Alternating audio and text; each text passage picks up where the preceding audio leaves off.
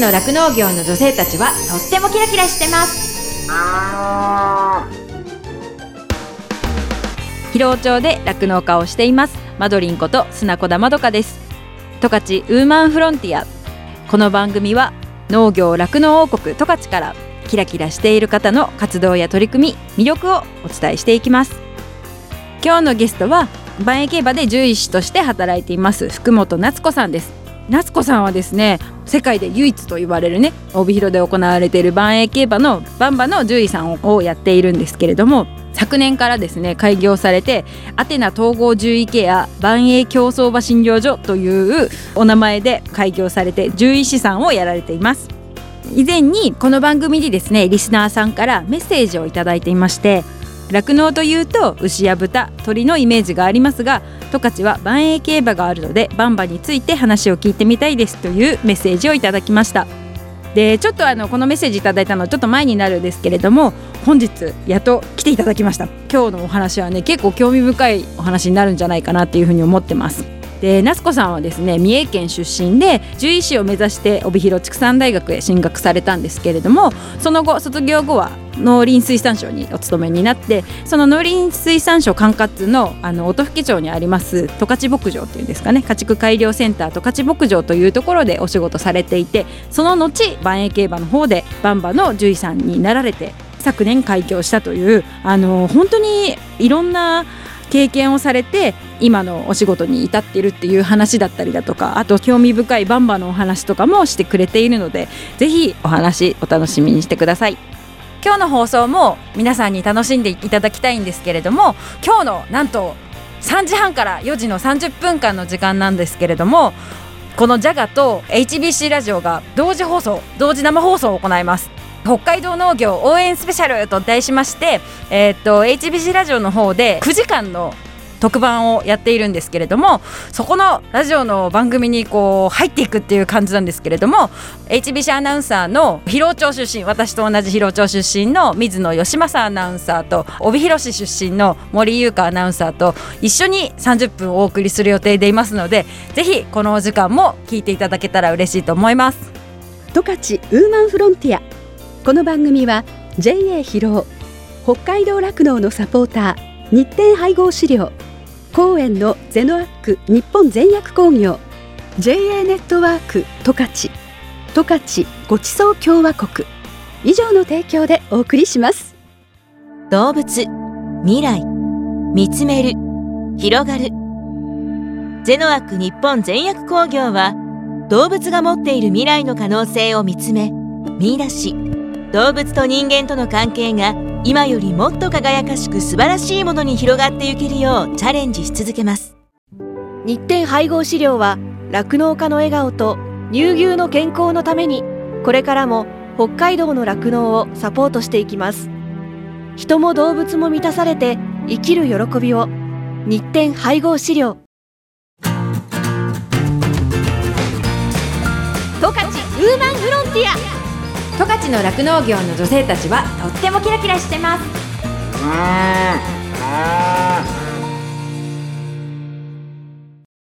大体こうああやってこうレースに出るようなバンバって 1, 1トンぐらいあるんですもんね。まあ平均1トンかな。ね、それであのバンバってそもそもその1トンぐらいになるまでにどれぐらいかかるって言ったらあれですけどそのこうレースに出るようなバンバっていうのはまず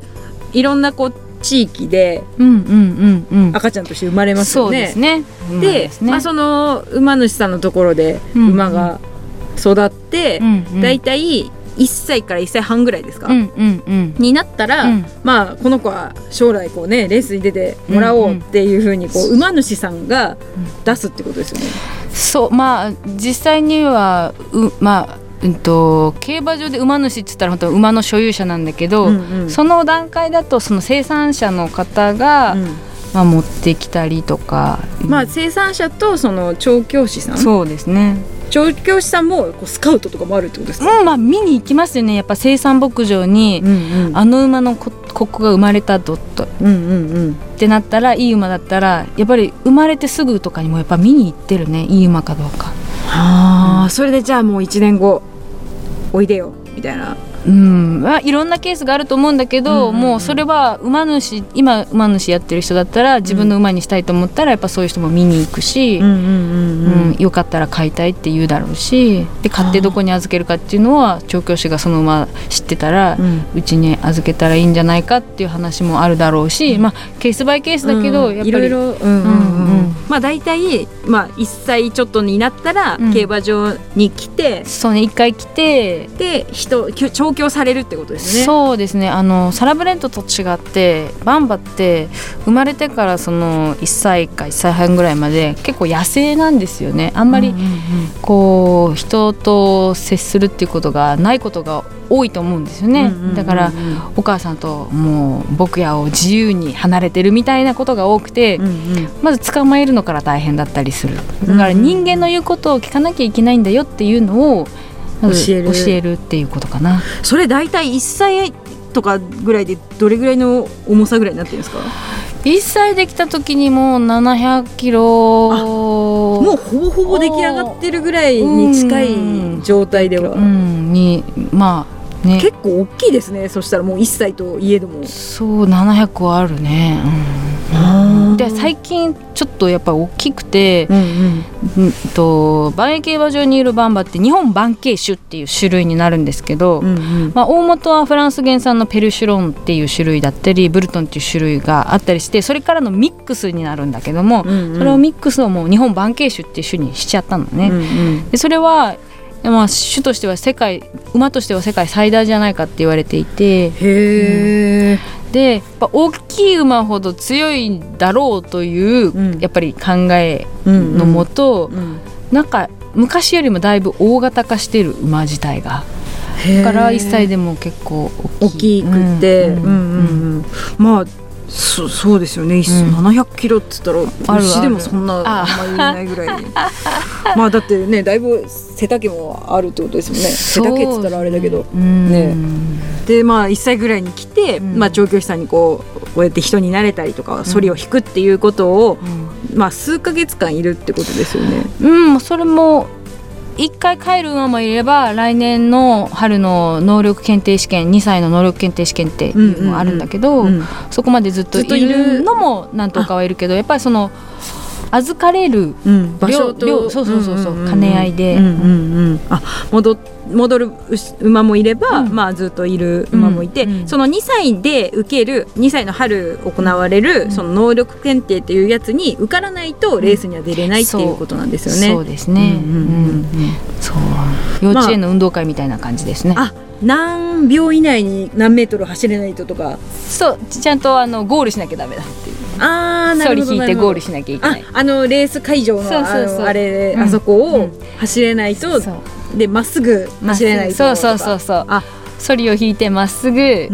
走ってゴールできなきゃダメ。時間内に。ああなるほどなるほど、うんへえそれなんか奇跡の1回とかっていうんじゃなくて何回か走らされたりするんですいやうんとね能力検定自体は全部で8回ぐらい多分あったと思うんだけれども、うんうん、まあ、その中でどっかで受かればいいんだけど。あまあとりあえずその2歳を超えて、うん、そのね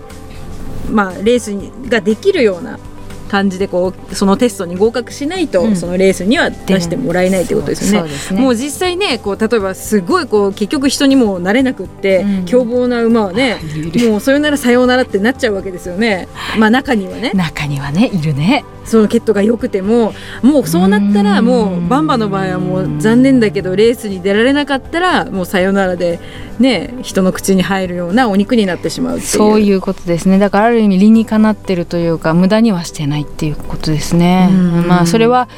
馬という動物を考えるときにきっと賛否両論があるんだと思うんだけれども、うん、でもそのバンバっていう生き物はもうそうやってあのー、きちんとうまいこと回るようなシステムが出来上がっている、うん。うん、まあペットではないっていうことですよね。ペットではない、うん、なのでまあ若くしてこうさよならしてしまう馬にもは中にも行っちゃったりもしちゃうし、そうですね。十勝ウーマンフロンティア でこのレースに出てるのってあのー、オスだけなのかなって私は思ってたんですけど 実際は違うらしくてね。そうそうそう。いやオスとメスとあとは虚勢のオスと3種類いますね。ねそれを聞いてちょっと衝撃だったんですけど しかもその一つのレースで、まあ、うんうん。オスだけとかメスだけっていうレースもあれば、うんうん同時に走る時もあるんうん、ですよね。そうそう。同時に走るけどぱり私たちがね男の人と一緒に走っても勝てないのと一緒で、うんうん。そこはソリの重さが違うっていうハンデをもらって走るってことですね。もうそれでそのハンデをもらってそれこそメスが勝ったりする時もあもうちょ全然。あります。だって20キロとか軽いんだから走れちゃう。で牝馬メスのこと牝馬って言うんですけど、うんうんうん。牝馬だから弱いなんてことは全然ないから、うんうんうん。うん。それはねあの全然牝馬の方が勝つ時はあるよ。はあもうあそこはもう、まあ、その馬のもう持ってる能力というかそうね。いうものでとか、あとまあその時の体調だったりとかそういうのも関係するってことですよね。うんうんうん。いやーもうそれにもびっくりだしその虚勢を全部してるわけではないっていうこともちょっと怖いなっていうのもあったりとか。そうそうそうそう。ねえやっぱそれこそねこのここをそのレースを卒業して繁殖に行っちゃう馬もい,、いるわけだからまあ、それこそね能力の高いこう結構レースで勝つようなオス馬だったりメスメスのね馬だったら、まあ、その子孫を残すために牧場に戻ってその繁殖になる馬もいるから、うんうんまあねそのあんまり虚勢はしたがらない人もいる。そうやっぱ強い馬だったらその種馬として第二の人生がうんうん。始まれるから、うん。うん従わないっていうのはあるけどやっぱり虚勢した方が本当にうるさい馬だったら、うん。虚勢しないとむしろ人間が危ないので、うんうんうん。ある程度まで虚勢しないでトレーニングしててもあこいつもう無理だよねってなったら虚勢した。あじゃあもう結構大きな体になってから矯正するってこともあり得る。るもうなんかそれ聞くと結構奥が深いなって思って。しかもそれってなんかあんまりし知らないですよね、そういう知識っていうかああそうなんだみたいなふうに思ってなるほどそのハンデがついてるっていうのもなるほどなっていうふうに思いました、いや私も本当この仕事をしていながら大変失礼なんだけど全く競馬に興味がなくて、まあそう。別に馬の獣医になりたいと思って獣医になったわけでもないし競馬が好きだからって馬の獣医になったわけでもないから、うんうん。なんだろう馬券ってどうやって買うのかなぐらいのレベルしか 実は競馬のこと知らなくて、ただ馬の病気のこととか、そういうことは勉強してきたけど、うん。競馬のことは本当に勉強してきてないから。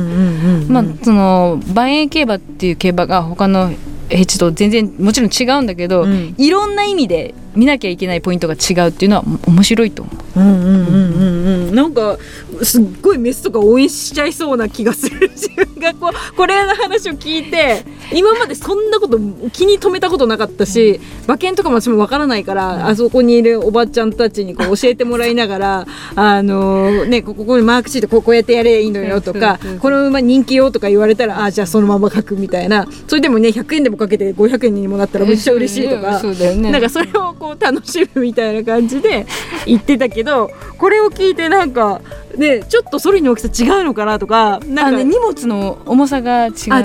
うんだだからジョッキー必ず体重測って、はいはいはい。でそれとあのソリの重さと調整するんだよね。で面白いのがやっぱりこうオス馬メス見るとムーンってなるんだよね。だから隣に気になるメスがいたら横ばっかり見るとかあったりしてあいいから前見て走れよみたいな。それあのジョッキーも大変ですねそう大変。うん。だからそっち向くなみたいな。そうそう。みたいな。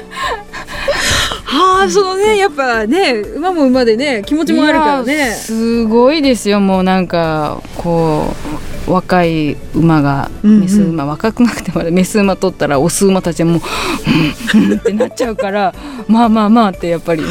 はあ。それはやっぱあれですね。そのそこを一緒にのレースに出るそのジョッキーさんも気をつかないとみたいなまあ感じも。気使ってもねでも隣にいてね。まあね本能ですからねそれはね。それちょっと面白い面白いですよ まっすぐ走らんかったとかね。そっかそのね普段はぜ全然まっすぐこう問題なく走る馬もそういう時に限ってこうちょっとねうん。あのずれちゃったりする時もうん。あるってことですもんね。あとはその馬って本当にそれぞれ性格があって、うんそのコース取りも結構いろいろ重要で、うん。あの一番1コースって内側のコースが嫌いな馬とか、うん。10コースっつってお客さん側のコース、だったらもうお客さんが気になってどうしようもない馬とかあって、うんうん気が散っちゃって。気が散っちゃって、うん、それもういくら練習したって分かんない感じですもんね。もうそれはもうの当日、うん。でねやっぱバンバってあの追っかけるのが楽しいじゃないですかある意味。あそうね。一緒にね、うんうん。一緒に走るっていうのがやっぱ楽しかったりするから、だからねしかも平気ででっかい声出すし。が飛ぶよね。ね見てる人はねもう頑張れ頑張れみたいなこと言っちゃうから、うんうんうん。そうなったらねもう気が散ってしょうがないですよね。やっぱ聞こえますもんね、馬にもね。そう聞こえるの、うん。だから強い馬なんだけどこのコースの時はちょっと気が散ってダメだとかっていうこともあるから。それ絶対この馬はここっていうわけでもないんですよね。ないないねもうそれはもうその番組っていうの番組編成する人たちがいて、もうその人たちがこうやって決めるから公平にね、うん。うんうんうん。あなるほど。なんかそう思うとそれを聞いたらなんかちょっとこれからねちょっと注意してみようかなとか 思うようになりました。うんうんうんうん。はい。でね、あの毎週土日月って、うん。あのねレースがあるから、ん。だいたいその600頭いる中の、馬1頭あたり馬はどれぐらいの周期でレースに出てるんですか？うんとね一開催が2週間なんですよね、うんうん。で土日月走って次あレースがあってまた土日月っていうので一開催っていうカウントをするんですよ。だから一開催に1回は走るのね、ああだから2週間に1回は走るっていう。うんうんうん、もう一回ってことですもんね。二回その例えば土日月で二回走ることとかあるんですか？土日月で2回走ることはない、はい。だけどなんかいろいろで二週続けてあ一週その毎週っていうか、その一週間後にまた走るっていうのは中にはある。あるけど、うん。その三日の中で一回きりしか走らないっていうことなんですね。でもねやっぱ2週間に1回その走るっていうのは結構な負担。そうヘビーローテーションですね。かなりのねそう負やっ担ですねぱ見るとまあそれなりの距離だけどでもねそんなに長くないかなって思いっ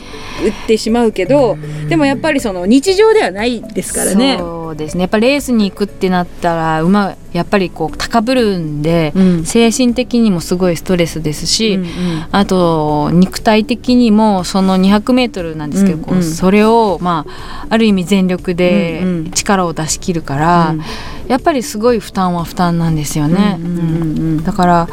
あ、2週間に1回といえども、うん一開催の後半部分で走りました、うん。次は前半部分で走りますって言ったら毎週になるわけで。うんうんうんもうそうするとやっぱりこうあちこちこう痛みが出てきてたり、うんうんうんうん。しますね。あーもうそれはね、まあ、それこそ本当にあの夏子さんの仕事に関わってくることなんですけど、うん。そのねレースに出る馬をこう毎度見てるってことだから、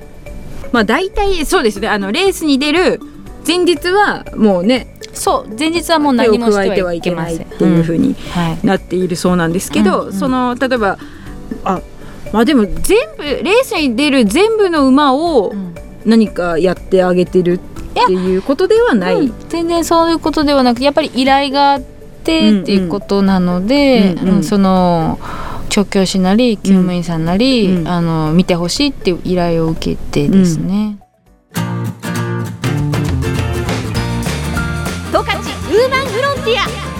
十勝の酪農業の女性たちはとってもキラキラしてます。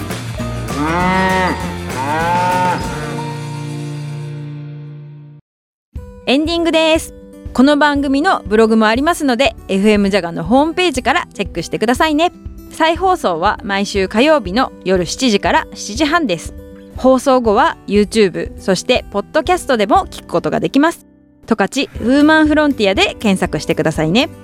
感想やご意見もメッセージとしてお待ちしています。宛先はですねメールで jaga.jaga.fm jaga.jaga.fm になってます。この後はこの番組を支えてくださっているスポンサーさんからの大事なお知らせタイムです。最後まで聞いてくださいね。十勝ウーマンフロンティア。ここまではマドリンこと砂子田まどかがお送りしました。どうもありがとうございました。JA 木野からのご案内です。十勝地方の中心に位置する音更町。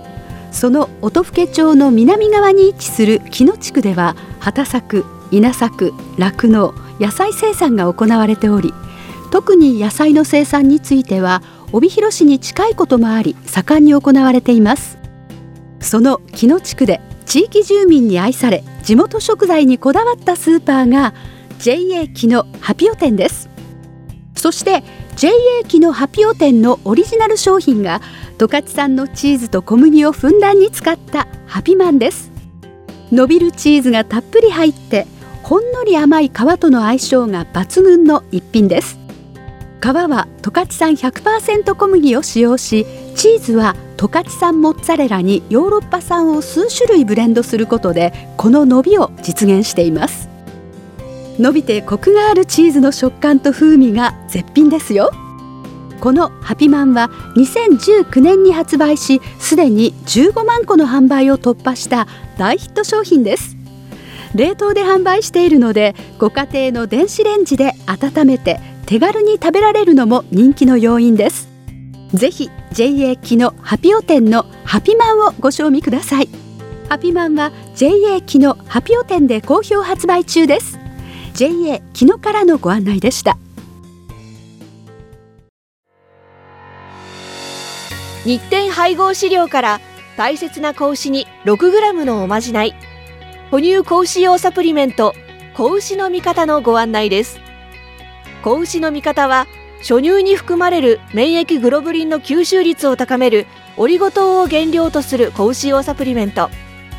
免疫グロブリンは出生後の子牛が初乳を飲むことで吸収しますが出生後24時間を過ぎると免疫グロブリンの吸収ができなくなってしまいます。子牛に初乳に含まれる免疫グロブリンをできるだけ早く多く吸収させることは子牛の健康な成長のためにとても重要です。日展配合飼料の子牛の味方は初乳中の免疫グロブリンの吸収をサポートするサプリメント。使い方は簡単です。初乳に子牛の味方を1本混ぜて飲ませるだけ。分娩後1回目と2回目の哺乳の時にご使用ください。免疫グロブリンの吸収を高め感染症などからあなたの子牛を守ります。子牛の健やかな成長のために 6g のおまじない子牛の味方は日展配合飼料から発売中です。日展配合飼料からのお知らせでした。JA 広労からのお知らせです。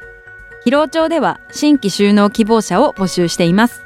現在広労町の酪農家の半数以上が新規就農者によって経営されており道内有数の新規就農受け入れ地域となっています。将来酪農家になりたい。動物が好き。酪農に興味があるなどまずは農業のきっかけを広労町から始めてみませんか？大切なのは酪農をしたい。酪農経営をするという夢を諦めないことです。サンタの町広労町があなたの夢を応援します。詳しくは JA 広労内の広労町担い手センター電話番号015585-2121までお問い合わせください。広労町は新規就農を目指す皆さんをお待ちしています。JA 広労からのお知らせでした。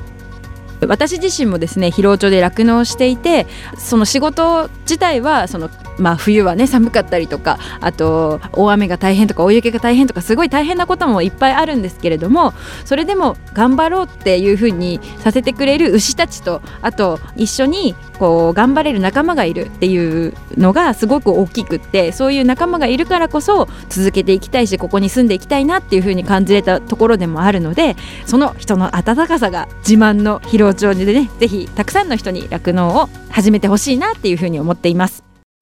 動物未来見つめる広がる。